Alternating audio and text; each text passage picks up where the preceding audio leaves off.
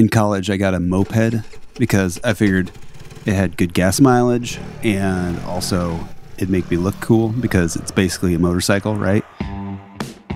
And also, I could put it in the back of my minivan if I needed to move it somewhere, which I know, a minivan in college, I was really maxing out my cool potential.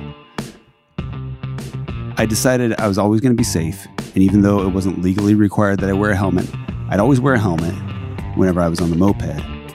Except I didn't put the visor down one time, let the air kind of fly in my face, and a bug hit me right in the eye. Man, that hurt. And so I pulled over and I'm like rubbing my eye, which is probably not what you're supposed to do, trying to get all these little bug parts out of my eyes. And I realized I wore a helmet but didn't put down the visor.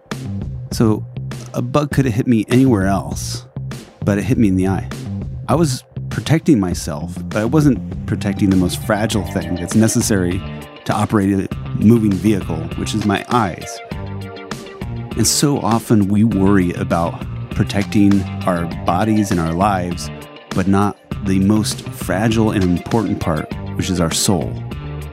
We invest in our future, we've got insurance, we work hard and study hard so that we can get a good job. We do all of these things to take care of our temporal needs on this earth. But we need to be worried even more so about our soul and how we can take care of it. So, protecting your soul starts with a relationship with God through prayer.